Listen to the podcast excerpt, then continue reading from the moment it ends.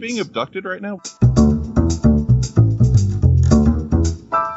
Welcome to episode number 29 of RSVP, the podcast about stationery and so much more. I'm your host Les, and my co-host tonight is Harry Marks from the fabulous podcast Covered. So let me, let, before we go on any further, let me explain why we've gone back in time and we're doing episode 29 and not 31. After I'd invited folks to be guest hosts, knowing that Lenore was going to be out traveling and gallivanting with her family, I created special show documents with their names and then we decided to skip an episode due to schedule conflicts. All the other show docs were corrected, but these last two were not. Oops. So, um, yeah, that's why it's 29 and not 31. I figured I'd be a completionist and do episode 29. Um, so tonight we're going to talk about writing novels by hand, since I know that Harry has done some. Um, let me in- tell you a little bit about Covered before we talk about what we're drinking. So Covered is a podcast about books and the people who write them, featuring interviews with authors and publishing professionals all about the writing process. I- am kind of fangirling out here a little bit, Harry. Um, Covered is one of my favorite podcasts. Well, thank you. I appreciate it. Well, I, you've been doing some really interesting stuff, and your interview style is really lovely. Thank you. I really enjoy the fact that your whole last season has been all female authors. That's been It fabulous. And um, can I just ask what um, what got you what what what um, spurred that decision on? Uh, Jonathan Franzen. No, I'm kidding. Uh, guys are everywhere, and and uh, you know it. I did it as a way to highlight and illustrate because a, a lot of times I hear and and um, if you talk to a lot of librarians or booksellers or just people who read, if if you ask the average guy what they tend to read, nine times out of ten they read books by dudes and dudes alone. Hmm. And so, as a way to both broaden my horizons and hopefully the horizons of um, listeners uh, to my show, uh, I wanted to talk to a variety of women from a variety of backgrounds with a variety of books. So. There's um, a Man Booker nominee in there. We've got I'm I'm trying to get more writers of color on, and it's just scheduling wise it has been frustrating, and some people haven't returned emails or calls. Mm. So I'm I'm trying to get more writers of color on, but Man Booker nominee, um, you know, uh, mystery authors, Mm. thriller authors, just different backgrounds, literary fiction, just to run the gamut. And some of my favorite books of of all time have been read this season, like The Strange Case of the Alchemist's Daughter. Oh, that was so good. So- right? And Oh, this, the sequel man. comes out next month. So Um, excited. I can't wait for that. So for anyone who hasn't read it, it's basically a Victorian monster mashup. The daughters of Dr. Jekyll and Mr. Hyde, so two separate daughters from two separate sides. Um, Dr. Frankenstein's female monster, um, and then uh, Dr. Moreau's first like real uh, human animal hybrid creation that worked. Um, his quote daughter. Um, and then uh, the the daughter of the scientist from a short story, I can't remember the name of it, but sh- her she had ingested so many plants growing up that she's actually become poisonous. Um, so they they team up with Sherlock Holmes to solve a series of murders in London, and it's just a blast to read. I had so much fun reading that. Mm. Um, and then uh, Greer Macallister, so that's by Theodore Goss. And then uh, Greer Macallister wrote this terrific novel, um, Girl in Disguise, about uh, Kate I think, Kate Warren, um, who was the first female detective. Um, private detective uh, in the 1800s, and she actually helped save Abraham Lincoln's life. Hmm. And it's fascinating historical fiction. Um, and she used actual case files, what could be found while she was writing it. Um, it just, you know, really terrific stuff. So there's a, a wide array of literature out there by women, and I'm just trying to highlight as much of it as I can. Fabulous. I love it. I've greatly enjoyed that. Um, so um, let's talk about what we're drinking and using to write with tonight. Um, so Harry, what about you? What are you uh, drinking tonight? I have because my local Wegmans has been slowly pushing out Polar Seltzer, which is the superior seltzer. Uh. La Croix. La Croix is is garbage. La Croche. Yeah, exactly, La Croix. Um, so I'm drinking just a lime seltzer. Uh, and I was just outside uh, with my wife and son, and we were we so we've been going to Toys R Us every couple of weeks just to see what's you know on sale and everything. So I don't know if anyone remembers, but a couple months ago, Radio Flyer teamed up with Star Wars to put out this what is essentially a Power Wheels land speeder, and it originally retailed for 500. Then they dropped the price by half, so it was 250. And now because Toys R Us is going out, it was another 60% off. So we snagged this thing for a steal Nice. and put it together, took it outside, and he was just having a blast, speeding up and down the backyard. It was so funny. That's awesome. So yeah, it's it's been terrific. So I'm drinking. This is ice cold, and I'm thrilled because I'm I was running. He was chasing me with it.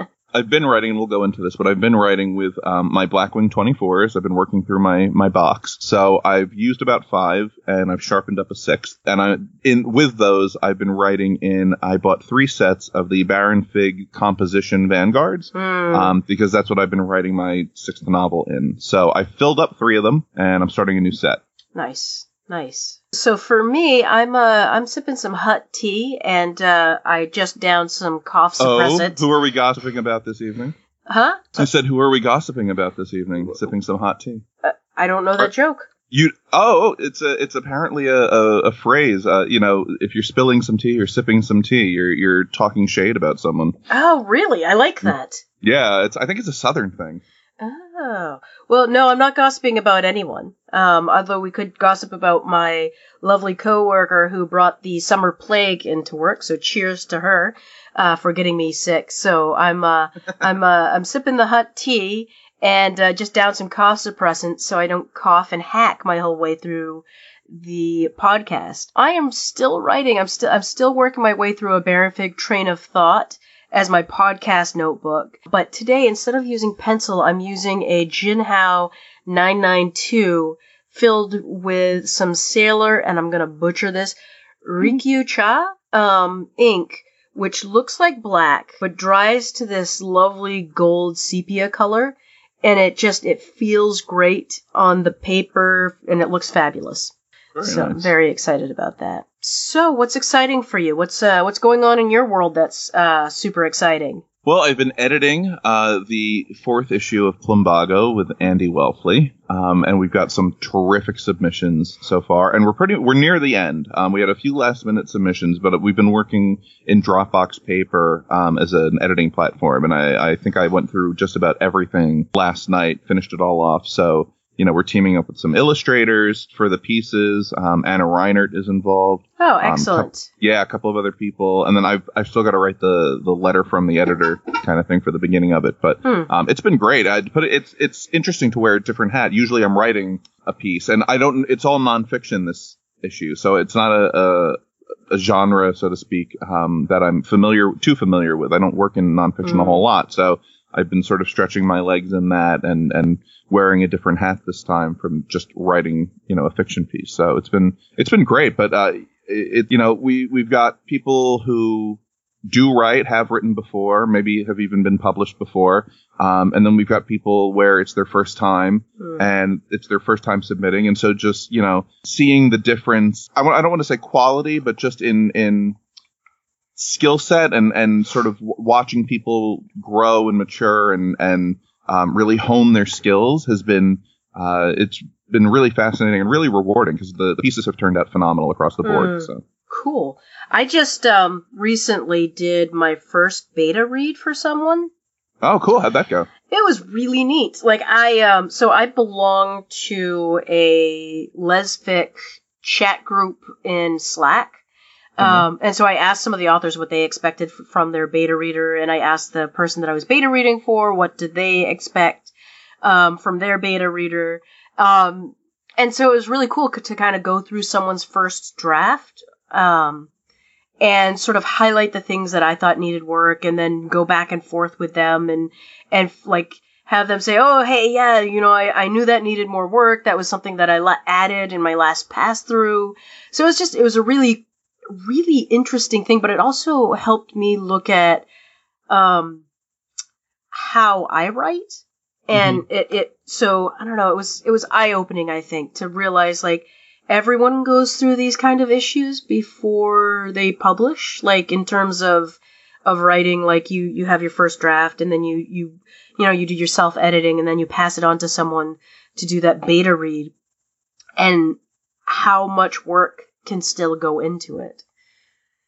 Um, and then compare that to like a lot of the um, self published. So the Lesfic chat that I belong to, it's um, mostly um, lesbian romance authors, and they're all indie. So it's really Right. interesting to see that how they do it in comparison to like um, more traditional publishing and it's very it's very it reminds me of um, when you read about like the old pulp, pulp fiction publishing do you know what i mean Yeah. how stuff was sort of like you you churned it out and your copy had to be clean and yeah, one of one of my favorite authors, uh, Lawrence Block, who I interviewed in my second season. That's how he Mm. got his start. He he's been doing this for you know seventy years, and Yeah. and he got to start churning out pulp novels, you know, that you would buy for a dime at the corner drugstore. Yeah, so it, and I think that the indie publishing is reminds me a lot of that old pulp style of publishing versus you know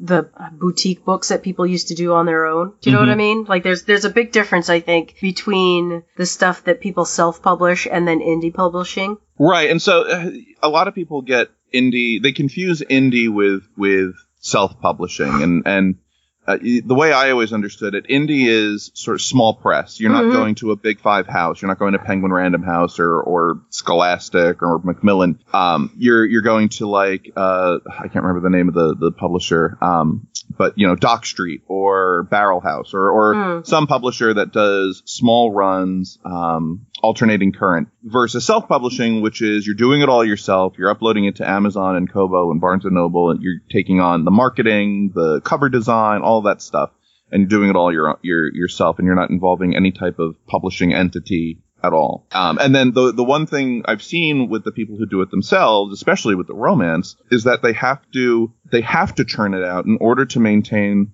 their rankings on Amazon Yep. because if they don't churn out a book a month, then they they fall and then they disappear entirely. Yeah, yeah. But I think that there's maybe maybe there's like a middle ground between indie and self-publishing because I think a lot of um at least a lot of the authors that that are self-published through like Kindle Universe or Kobo or any of those things, Right. they are involving other people in their publishing. So they're they're hiring editors and they're hiring people to to to do some of that work. Well, you can you can still self-publish and hire a cover designer and hire an editor to to go through your manuscript and still do it yourself and consider yourself self-published. I think Kindle Universe, uh, which I, they're shutting it down, aren't they? That that was the fanfic one, right? Yeah, yeah. Yeah. So, but I know Kindle has its own publishing platform where they will invite you. They'll, they'll basically bring you on as if they were a publishing house and put your novel out for you and give you prime real estate on the website and you know all the marketing they can behind it. And that's that's basically what indie publishing is, except with Amazon, which is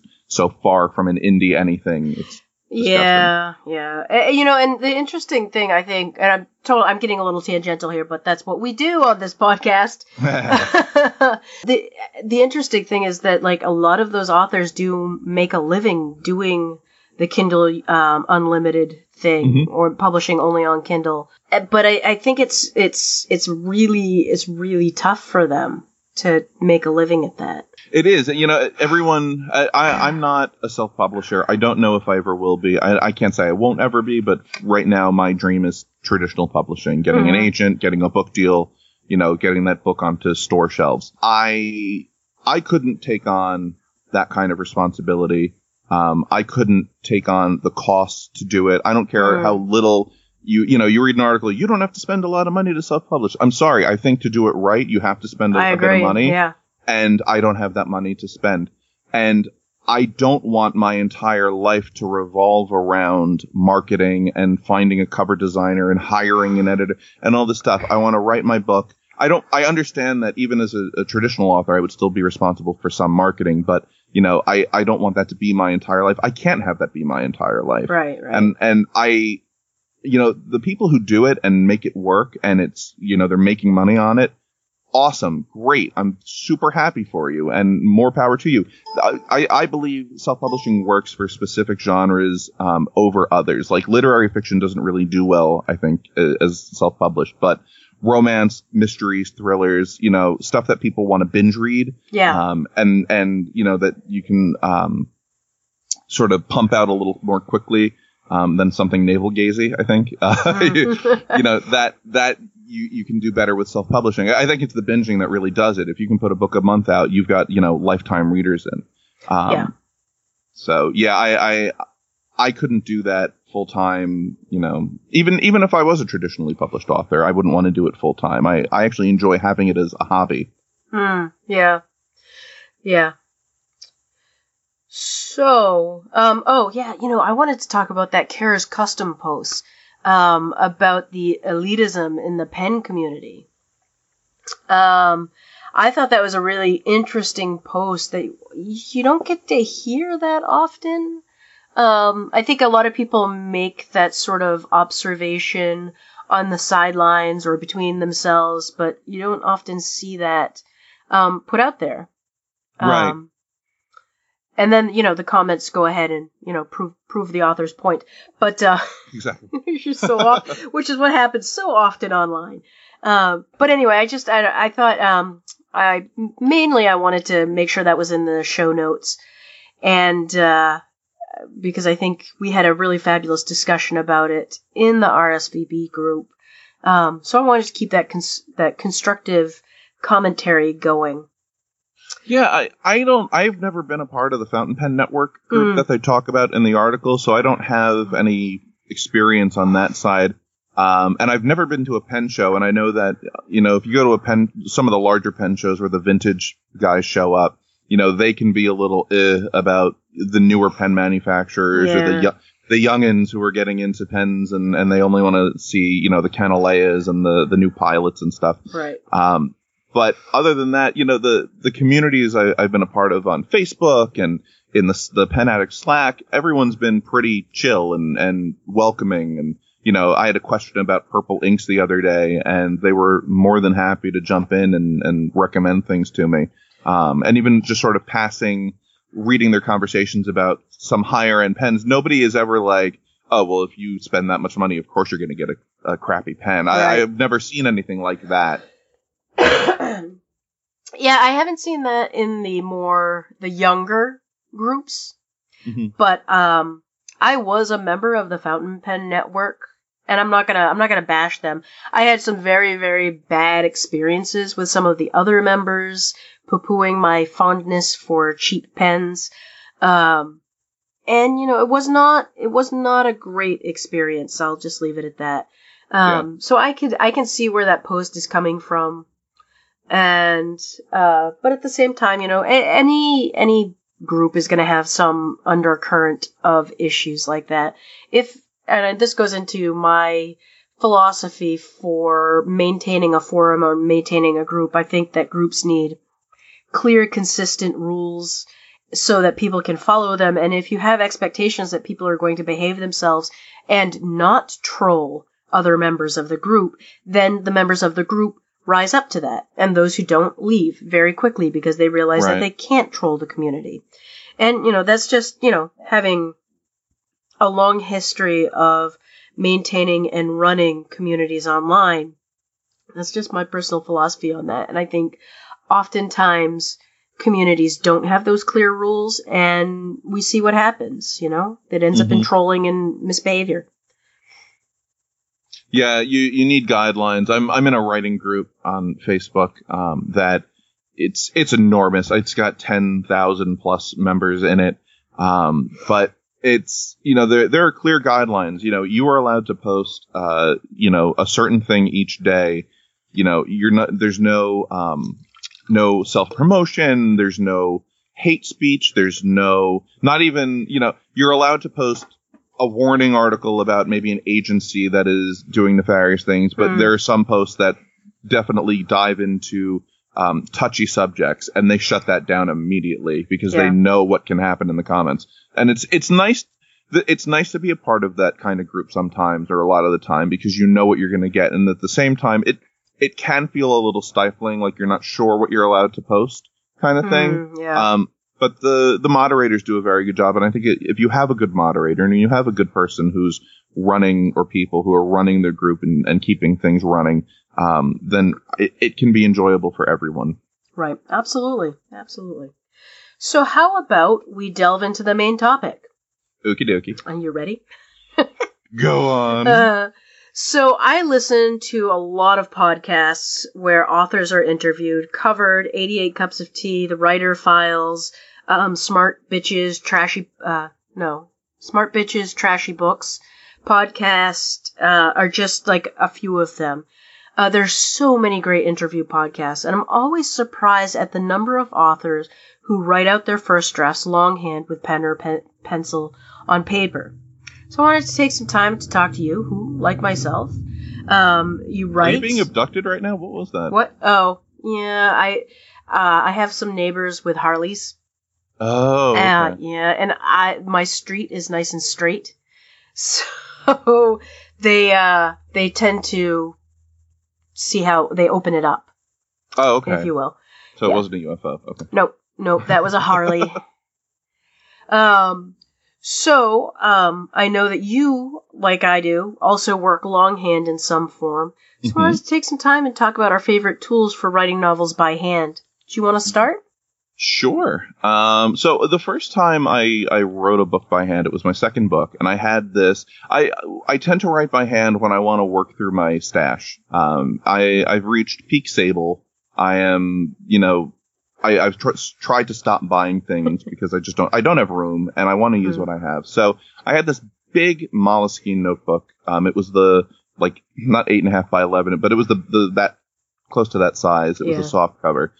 And I know everybody hates Moleskine paper, but I will say if you have a Pilot High Tech C, the ink dries so quickly Mhm. and it has such a fine point that that pen is perfect for just about any paper, including the Moleskine paper. So I used that. I wrote my second novel in it, first draft, and it was a it was a dream. I, I would sit in a Barnes and Noble every morning, um, open my notebook, get about a thousand, two thousand words down, and it was awesome. And Hmm. so when that was done, I would transcribe it into the computer, into Scrivener, and go from there. This time, um, I didn't want to use pen. I wanted to use pencil because I'm currently staring at a full cubby uh, setup of like 150 pencils. And um, specifically, I wanted to use these Blackwing, Blackwing 24s that I've been saving for a special occasion. And I figured this is my sixth book.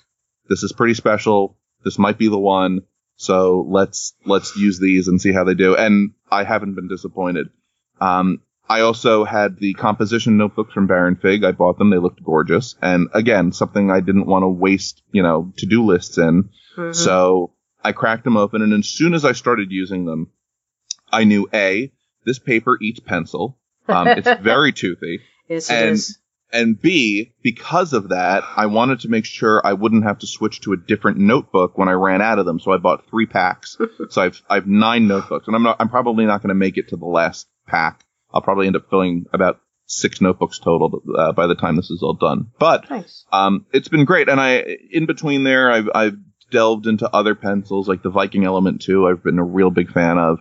Um, it's actually a little more expensive than the Blackwings, um, but it's it's been fun, you know, using pencil, sharpening, taking that time to think about what I want to put down next. Um, so yeah, that's that's what I've been using this round. Nice, nice. So, what about other pencils? Are those like the main pencils that you stick with? Um, yeah, the the Blackwing. So the, I'll I'll go about as low as a 602 in terms of firmness. Mhm. Um, the anything Blackwing wise lower than that I can't use. It's like using a crayon. Um, so HBs, um, maybe like a 2H if I'm feeling frisky. Hmm. Uh, but other other than that, uh, that's that's about as soft as I go. So I I had done this sort of roundup of um, for National Pencil Day. I'd done this little roundup of um, n- like a novelist starter kit with the hopes that Caroline Weaver might actually put it in circulation. Oh, But Caroline has not gotten back to me. Well, we'll tag her.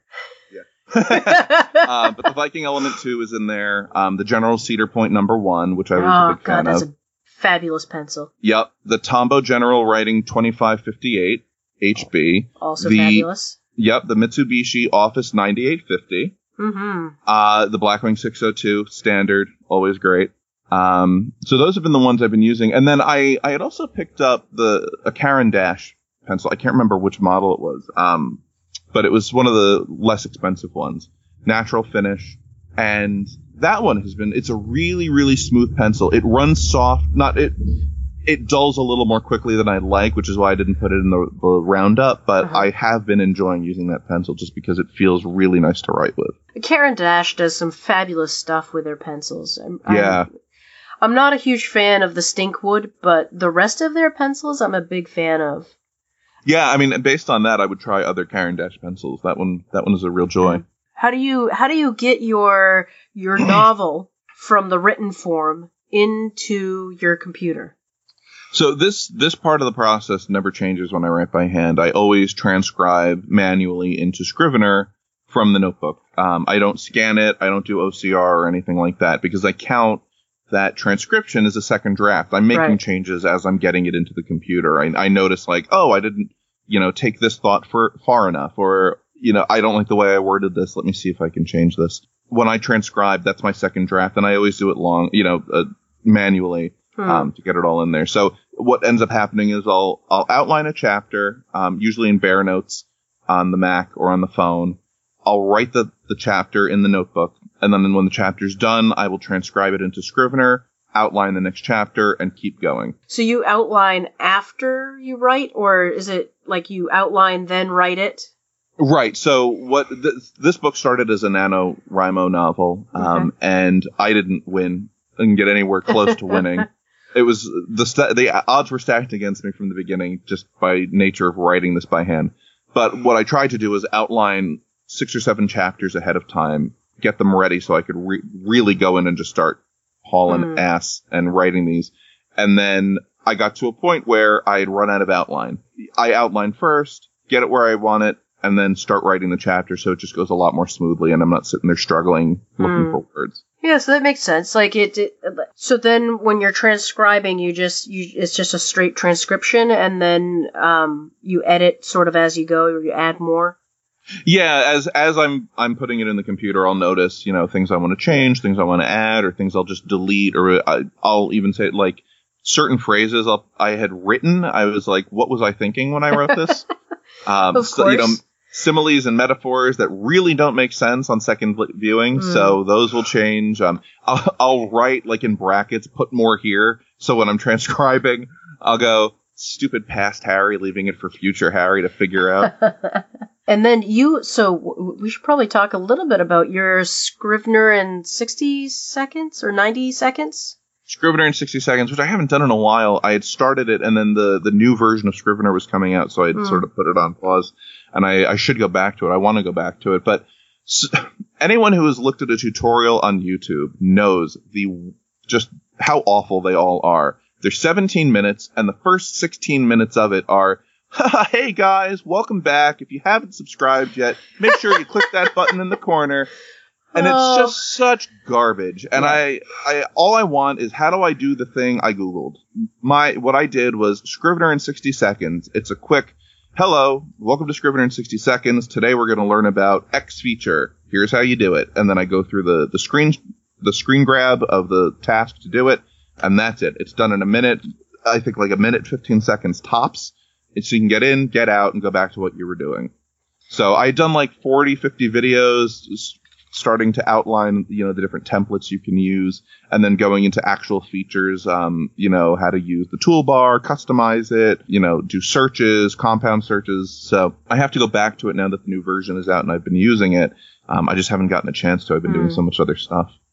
Yeah, I, I um I downloaded it very early on. Like I got a free version of Scrivener and I tested it out and I was going to use it for my thesis and I was like, this is just too much to try and learn for the thesis. So I, I ended up using Google Docs for my thesis um, and Word. But I can totally see how Scrivener would be so much better for that process with being able to like separate out the paragraphs or not paragraphs, uh, chapters and all of that fun stuff. Well, and, and the funny thing is that it was created for people in your situation. It was created for people writing dissertations and and theses. So that it's being used for for fiction is sort of a natural progression of that. But its its primary focus was for for those kinds of of um, larger works, you know, academic works. Yeah. Um, and it's I couldn't imagine using Google Docs for anything or Word for anything. I just I tried writing a book in Word and I lost track of everything and it was a slog and I, I couldn't Mm. I couldn't do it. But Scrivener, you know, I can collect research, I can collect character sketches, settings, rearrange the chapters just by dragging them up and Mm. down. I mean, it's it's an absolute joy to use, and I, I couldn't imagine actually finishing a novel in anything but it. Hmm. I, you know, I, I can't imagine trying to get my professors who are technophobes to use something other than Word. Like you, I'm a big fan of those Baron Fig composition vanguards, but I am also a big fan of just composition notebooks. I use the vanguards for noodling out ideas and I kind of rough draft my outline in them. So like before I sit down, I have like a rough idea of where I want things to go for my writing that night. And I will kind of give myself an outline for what I'm going to write that night because sometimes I'm just I'm I'm getting an hour here, I'm getting 10 minutes there, and Right. having if I sit down and I write down what I want to get done that day, it helps me gather my ideas and thoughts. And they're cheap. You don't have to think about, am I wasting this notebook because you paid a buck for it? Right. Um, and you can beat the hell out of them, and it doesn't matter. They're, you know, they're they're great utilitarian notebooks. yeah. And I always feel like I'm in eighth grade science class when I carry one. Yeah, yeah. And you know, like I do every every year at back to school season, I do this composition book roundup for my blog. right. And so I literally end up with 20 to 30 additional composition books in my hmm. house. So like I just we we just pass them out. Like I after I I will take like if I have to buy a bundle to get one of them for the test for the blog, I will take that bundle and I'll give it to my mom for her classroom so that I don't have, you know, a bunch of them that I don't like That's great. but I, what I do for every novel is I create what I call my my novel bible, which includes my character studies, location studies, and notes, and a really really brief rough outline. And that just sort of like I can go to that book and I can grab it and I can say, okay, what was I thinking about this character? Oh wait, I went totally off the rails with. They wouldn't react like that at all because they have this sort of personality trait. And it helps me stay on track with my characters. Right, and and I that's one thing where I have to do it in Scrivener because or in Bear Notes for my outline because even when I'm writing by hand, I'm flipping back trying to remember where did I write the thing I'm trying to reference or or you know what did I say at the section and I'm just, you know, going back and back and back and I'm skipping and it's an it's a nightmare trying to figure out where I'm supposed to go in the the actual analog portion as opposed to just typing a, a word in a search bar and finding it right there. So Yeah. uh, my my story bible and everything lives in Scrivener even when I'm writing it analog, just because I need it at a at a moment's notice and I don't want to have to look for it. Yeah, I use um, post-it tabs. Oh yeah, so that I can get to the characters. Like, uh, and if I'm like my main character, I'll pick one color tab for them, and I highlight a lot in the notebook to give myself an idea of like what I'm gonna write. But yeah, I mean, it's really kind of neurotic, like the writing, and I've been thinking that I should, you know, do it somewhere online or uh, on the computer. I just haven't gotten around to it. I mean at the very least you could take a picture on your phone and scan, you know, one of the scanner apps, Yeah. just so it's backed up somewhere. Yeah. And In terms of pencils, I'm a big fan of the made in India casemates or any Okay. Hindustan pencil. I particularly like the marbles, the marbled. Um, what are they? I can't remember the brand. Oh, there's one right there. Of course, I have one on my desk. Are those Nataraj? Is that? yeah, the Nataraj marble. Yeah. Those are one of my favorites for writing longhand. I keep meaning to try those, and I when I go to CW Pencils, I always forget to grab one. Oh, give me your address. I'll send you some. I've, I I split a package um, with someone, and I'll send you a couple. Oh, awesome! Thank you. What do you edit with? I like to edit with a fountain pen Okay. or with a red green red um, red blue pencil. So red and green ink is for editing, and um, I really like really like the editor by CW Pencil Enterprise. But I don't I don't use the pencil end on it that much. Mm hmm and I really like the Tombow 8900 VP. That's one of my favorites for editing. It has a nice, uh, it's nicely colored, and uh, it doesn't smush. So I like editing with those. Uh, Michael Hagen, I, I believe it was Michael Hagen, sent me a pack of vintage Eagle chem- Chemi-Sealed, very thin carmine red pencils. They are the best editing pencil I've ever used in my life. I had tried; it was a Mitsubishi, and it was it was like writing with a colored uh, a colored pencil. I mean, it was it was really just way too soft, Yep. way too garbagey. I edited my entire fifth novel with it, and I still have half a pencil left. Yeah, I love. He sent me some of those too. Those are fabulous. Yeah, the, the with the little gold caps on them. They're so great. I love it. I um let's see. Lenore sent me a bunch of uh, Ackerman ink Mm. and Van Hoysus, Hysus, Sap Green. Sap Green. We'll go with san- Sap Green. Um, and it is just the loveliest sap green color that uh, it stands out on the page really, really well, and it looks like you can. It just pops perfectly against pencil. And it probably doesn't look like your manuscript is bleeding either. I actually like it when I do that. Yeah. Um, because you know we're bleeding onto the page, so I kind of enjoy the uh, the idea of uh, a bloody edit.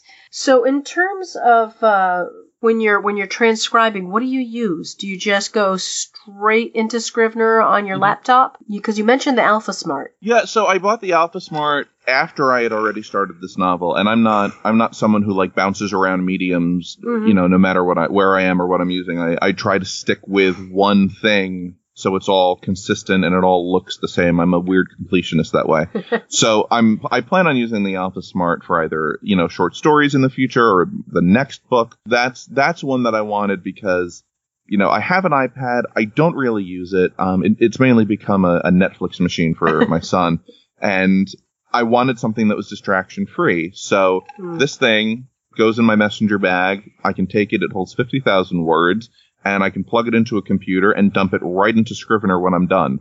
So I'm I'm very much looking forward to use it using it. It runs I, I think on like three AAA batteries for years. It's it's like a watch. So um, it's very low energy, and, and I'm very much looking forward to using it. Uh, D has And you- one, and I've gotten to like play with hers a little bit, and it's really cool. And they're cheap as hell. You can get them for thirty dollars on eBay. It's been great. That it's actually cool. one of the better eBay purchases I've made recently. I, I bought, Oh, yeah, I the saw I, I, won a typewriter. Yeah, so I found out from the seller. I, basically, I, I I bought or won this 1936 um uh Royal Model O portable typewriter. It's gorgeous. It's actually in really great condition, all told. Um, the keys are are perfectly fine. Nothing's bent. The the chassis of it, the body of it is solid. There's no rust or anything. But the carriage is sitting on rails that have been totally worn out. The string needs to be replaced. I think it's it's a little worn. And so when you type, the carriage doesn't move. And I took it to Gramercy Typewriter. It's it's where Tom Hanks gets his typewriters repaired. And he told me the guy's like, you know, for the cost of refer- refurbishing this, you could feasibly just buy a new mo- quote new model, um, meaning one he had already fixed up. But I still want to get it fixed because it's such a beautiful machine, and I'd like to use it at some point. Hmm. So I got my money back from the seller, and what what they said was um, they had bought it at an estate sale. It looked fine to them, and they threw it up on eBay. So yeah. it really is you get what you pay for. Um, but at the same, I, the guy at Gramercy who he's been running it for you know 60, 70 years, he's like, you know, eBay has been bittersweet for us. On the one hand, you don't know what you're getting. You could be getting total crap. On this, but at the same time, we're still in business. Yeah. I I I can't write longhand anymore. So I did. I actually won NaNoWriMo writing longhand in How? 2016. Literally, I was like writing for hours. It was brutal. And shortly after, I had my first carpal tunnel, a bout of carpal tunnel, and uh, I write longhand at work. I fill out so many assessments and uh, like every day, and I can't come home and write longhand anymore. So Have you ever tried dictation? I've heard some people are able to do it, and I my brain doesn't work that way. I've tried some dictation. Uh, the problem is, is that you actually you have to get the dragon naturally speaking to get it to work really well. Mhm. Otherwise, you spend a ton of time editing.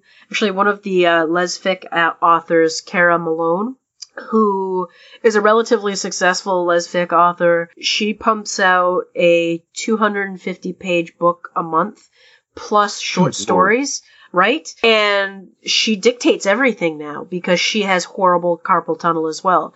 Um, but she, then she goes through and she does the editing by hand. She uses Dragon naturally speaking. But it's so horribly expensive. And I've tried using um, the Google dictation. And it just like you can't get commas in there or like it doesn't do apostrophes.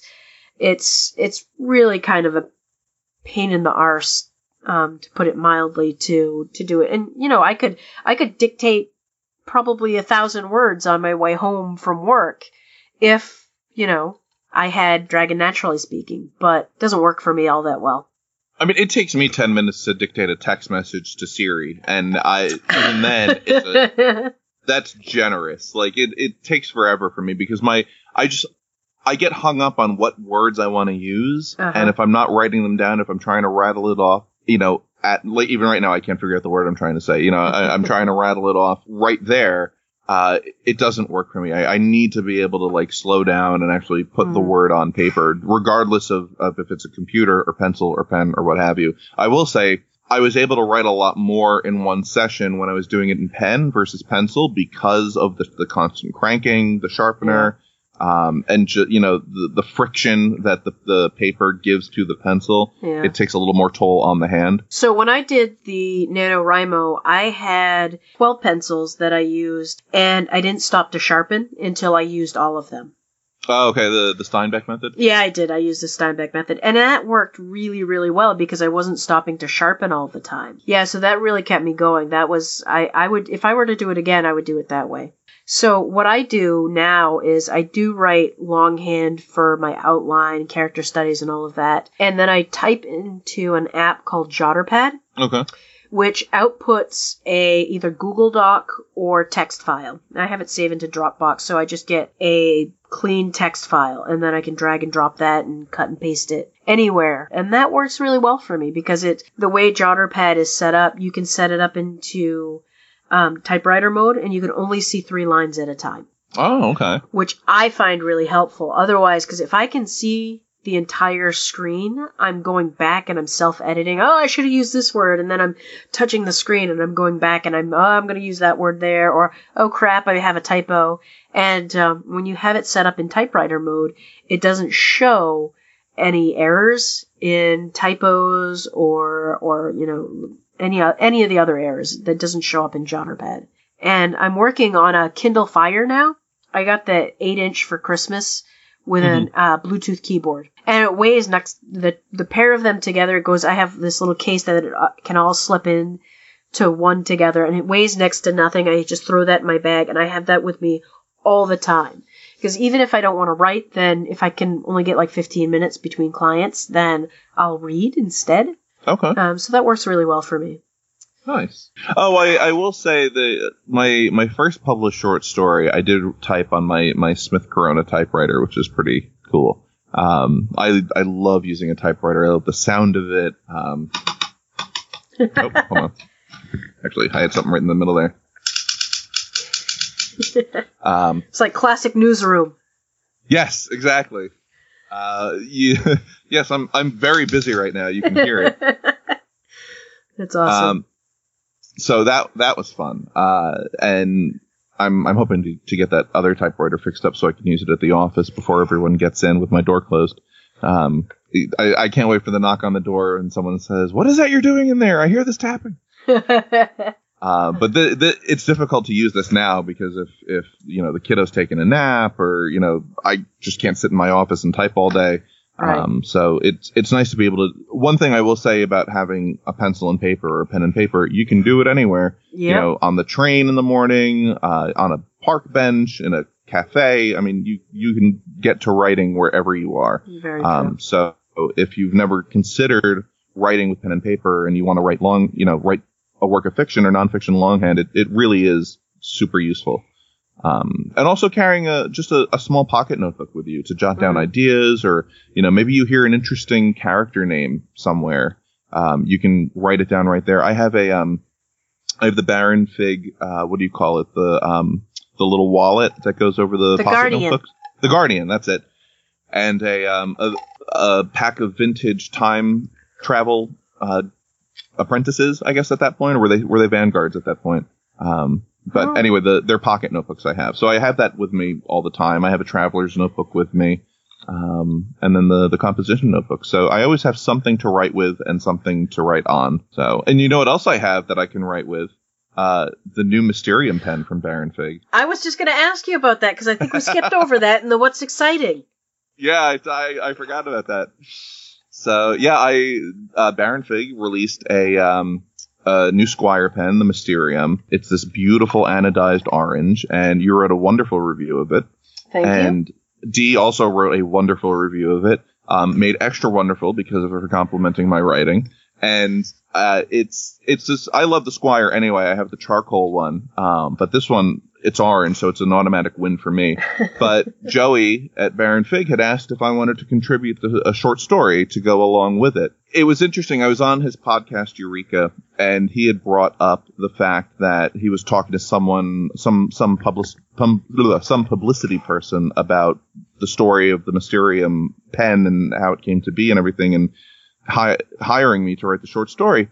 And he said, yeah, you know, Harry, he started as one of our customers and he became a friend of mine. And so, and the publicity person was like, wait, wait, wait, wait. He was a customer. You had a customer, you know, partner, you partnered with a customer to write the short story. Mm-hmm. And it never occurred to me that I was a customer of Baron Fig because I, I know Joey. We grab coffee every once in a blue moon because he's, he's one stop away on the E train from me. So we'll meet up, you know, not, we haven't seen each other in a while, but we used to meet up fairly regularly and just, you know, shoot the SHIT for, uh, for an hour, um, at a Starbucks. When he asked me, it was like, oh, that's great. Thank you so much and, and everything. But it never occurred to me that I was a customer partnering with him to do something for the next product. So that was very cool. But, um, for anyone who's wondering how they're able to do a Tuesday release every week, he came to me last April and said, I'd like April of 20, 17 and said, I want to do this pen. Um, would you like to c- contribute the short story? So the story had been done a year in advance before the pen ever came out. All of their products take so long Yeah. to plan and, and, um, to, to manufacture and everything and get the marketing ready.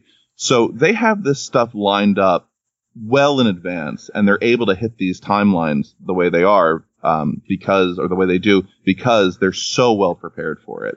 Um, so yeah, that was that was an absolute blast for me. And what blew my mind the most wasn't just seeing the story on the website, but when I got the pen, I turned the packaging around and saw a little teaser from the story on the package. So to see my words on every single pen sold is just incredible. Yeah, that was super cool. That was really, really cool. I loved the story. Oh, thank you.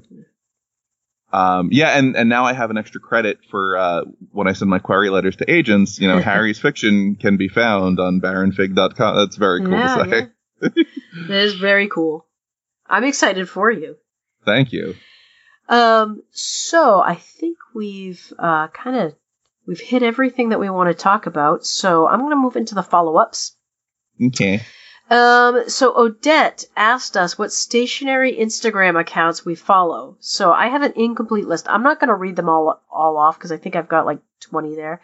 Um, but I obviously follow the Pen Addict, Catherine Misuk, D- Dirge is in the Dark, uh, Janine Scribbles, Lee Pod, Jaded, Jaded Journals, Gourmet Pens, uh, Jason Patterson, uh, Galen Leather, who uh, Dee Oh, is yeah. going to be writing a review of some of their stuff, and I've written a review of um, one of their notebook covers, their composition size actually, which is fabulous.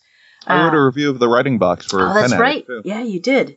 Their stuff is so cool. They have some like your writing box had some issues, but I noticed that they recently addressed that. They did, yeah. I, I saw it on an Instagram post. They actually Mhm. used my picture from the the review. Um, but they said if if your box comes warped or you know misassembled or something, we will take care of it. We'll get you a replacement.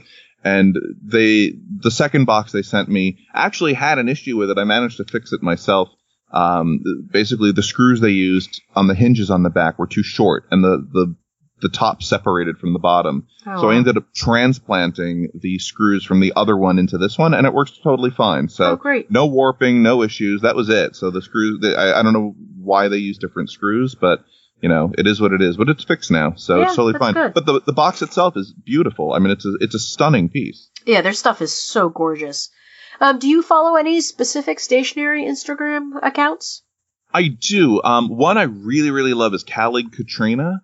Um, and she is she's this calligraphy artist who's hired to do like place settings at the Grammys and the Oscars and weddings, bar mitzvahs. And what I love about her is she does this impeccable lettering and everything, but it's not a lot of it isn't like that deliberate like stroke, stroke, stroke. Her handwriting is naturally that quick and quick and precise. Oh wow! And her natural handwriting is calligraphy. It is amazing to watch the videos on on Instagram, and she'll say in the captions, "This is not in slow motion," uh, or or I'm sorry, this is not sped up. This is actual time handwriting, and, and just the most beautiful penmanship you've ever seen. Um, I also follow, let's see, Baron Fig, obviously. Um, actually, the one you had, uh, Catherine Masuk, um, was one. Uh, Sky Bambi is another. I follow. I don't follow a whole lot of stationery accounts. I, maybe three or four. Um, I end up following a lot of manufacturers and sellers like Write Mm. Notepads and and Jet, um, Pen Chalet and and others. Um, Satchel and Page uh, makes some of the most beautiful leather bags you've ever seen. Um, they had, they don't make it anymore, but it was a doctor's bag, and it was this s- unbelievable like trapezoidal bag that stood up on its own. And when you opened it up, it would you could go inside, and, and you didn't have to like prop it up on anything. It was unbelievable. It had this um, brass hardware all over Mm. it. Uh, gorgeous, but I was never able to afford it because it was a five hundred dollar bag. Ooh, And holy crap! Th- yeah, they don't make it anymore. I check eBay now and then to see if someone's put one up for sale, but no one ever has. And I've emailed them, and you know what they made was what they made, and now they're onto different models and everything. But if you can afford their stuff, I think they're based in New York. They just do some of the most amazing work. Nice. That's really cool. Um, all right. So I just want to give a quick thanks to everyone who interacts in the Facebook group. It's I just really love our Facebook group because so many different people are interacting in a positive manner. It's it's such a fun group of people and so intelligent, so much fun discussion. Um, so if you haven't joined the Facebook group, head on over. I'll have a link in the show notes. We're now on iTunes and Stitcher, as what you can find us also in any of your favorite podcasting apps. If you have a moment, please head on over to iTunes and rate us. It's the best way to help spread the word about our podcast and, you know, let other people have the stationery love. Uh, so you can find the podcast at rsvpstationarypodcast.com. Harry, where can we find you? Uh, you can fi- actually before before we officially end this, do you mind Sure. if I ask you a, a question? Sure, absolutely. What what is your hope or your plan for your writing? I, you know what? I, I would like to be a hybrid author. I would, I really, I have this deep desire to be traditionally published, and I would also like to do some indie publishing of my own or some self publishing. I've, you know, some of my favorite authors have done that, like Jaye Wells, as very, she's, um, she does paranormal fantasy and paranormal ra- romance. Although I don't know if she would categorize her stuff as paranormal romance, but most people seem to. Um, Mhm. So she's traditionally published, um, and then when her novels, uh, she got dropped by her publisher. She had uh, plans for three more novels in the series. She got dropped, and then she started to self-publish those. And it seems like she, it's doing pretty well for her. So, you know, I think I'd like to follow that kind of a track. But definitely, I definitely want to do some traditional publishing in addition to the self-publish. The problem I think that you know I'm going to run into, and I know this in advance, is that lesbian characters don't sell well. Or that's what we're told. That's what every lesfic author gets told is that, well, if you're going to write a lesbian character, it's not going to, you're going to have a really hard time selling that. So, um, if you uh, do you pay attention to like manuscript wish list or or PitMad or any of those I haven't, Twitter? I haven't gotten too in depth. I've started to pay attention. I'm following those things, but, um, I haven't had a chance to follow them that closely because most of them want a finished manuscript.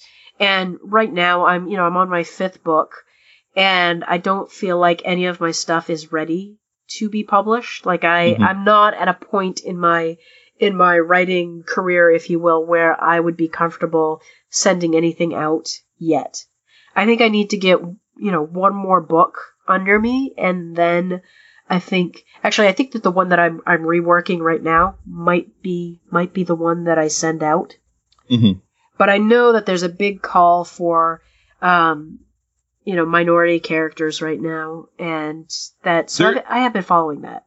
there is a, a big call for um, diversity across all uh, races, genders, um, and and you know all all different types. And I, if you look at authors like Anna Marie McLemore, who wrote The Weight of Feathers, um, her recent novels feature trans characters. Um, I believe Whitney Gardner, I think, uh, uses um, LGBT kids in her young adult novels as well. I think.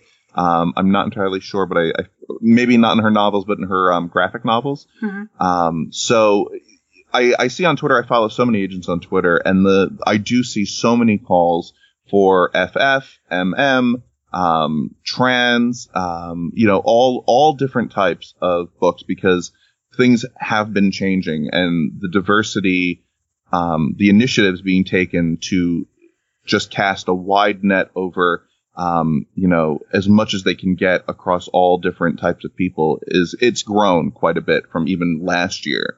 So um, don't don't sell your stuff short just yet. But I, I will say kudos to you for knowing like I'm not ready to send this out yet. Maybe the next one kind of thing because I was not smart enough to do that. and I sent every damn book I wrote like when I when I thought it was ready, and I'm so glad I never got any of them published. um, and I, you know, I, I've sent the the one I'm working on now. I've sent pieces of it to people um, to take a look at, and the the feedback I've gotten, and these are these are people who've been published, and they're like, "This is it. This is the one Nice. you're going to get your agent with." That Nice. has been so inspiring and, and motivating, but. Um, yeah, I was not smart enough to to know keep this until you know put this in a drawer and don't let anyone ever see it.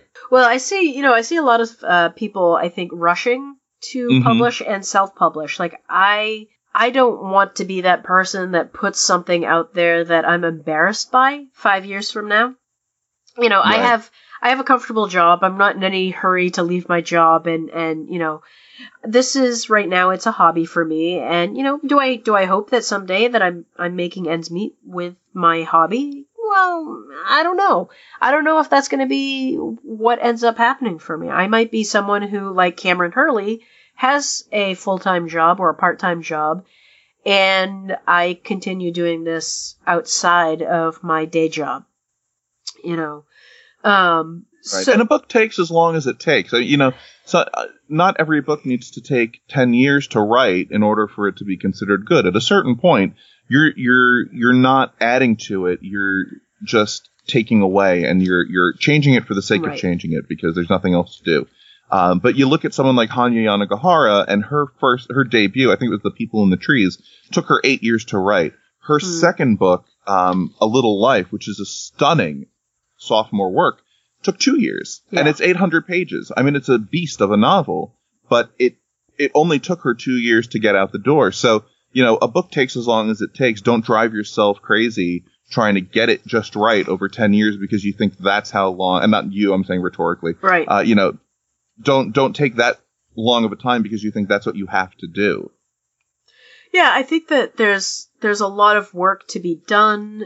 Like it takes it takes the time it takes to to write, but then also I think the editing process of going back in, fleshing things out. I tend to be a spare writer, Mm-hmm. and I have to go back in and I have to add more description. Like, okay, what's the coffee shop look like? What does this Yep. scene look like? What does this town look like? What does this street look like? Like, what does the character look like? Because I I'm I want to get to the action. And so I always have to go back in and add like my 50,000 words for NaNoWriMo. When it flushed out, that's, that's gonna be probably 70,000 words that I'm gonna have to, you know, I'm gonna have to add another 20,000 into it. Mm-hmm. Because I don't, I don't add enough description. I'm the same way. I, I, I write sparse. I, I get to the end of a draft and I'm like, I, this needs 10,000 more words to even be considered for publication. So Yeah. I gotta, I've got to add it somewhere. Yeah. And, you know, I wonder if that has to do with writing by hand. That's part of it, I think. And I, I, I had been thinking about that the other day that, you know, am I rushing through this and, and writing less because I just don't want to do it by hand anymore? Hmm. And I, I, I have said to myself, this is the last time I'm doing this. I'm not writing another book by hand again. it, it's miserable. Like I'll, I'll, I'll take my chances either on the typewriter or in the Alpha Smart.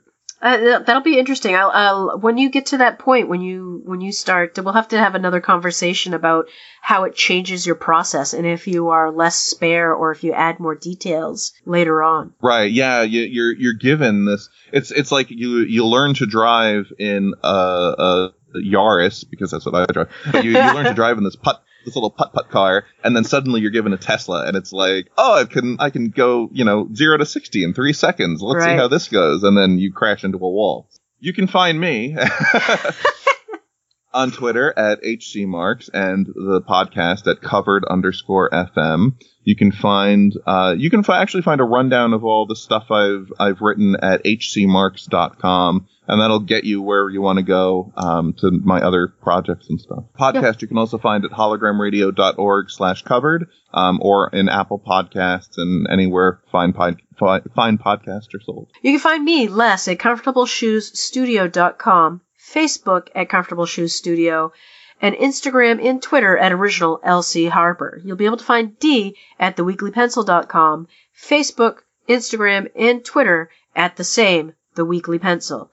Find Lenore at Lenore Hoyt on Twitter, though she's never there. She is pretty active in the Erasable Podcast Facebook group and the RSVP Stationery Podcast group when uh, she's not vacationing and traveling with her family. So thank you. I've had a great time chatting with you, Harry, and uh, we should do it again sometime. Absolutely. This is great. Yeah, I had a great time.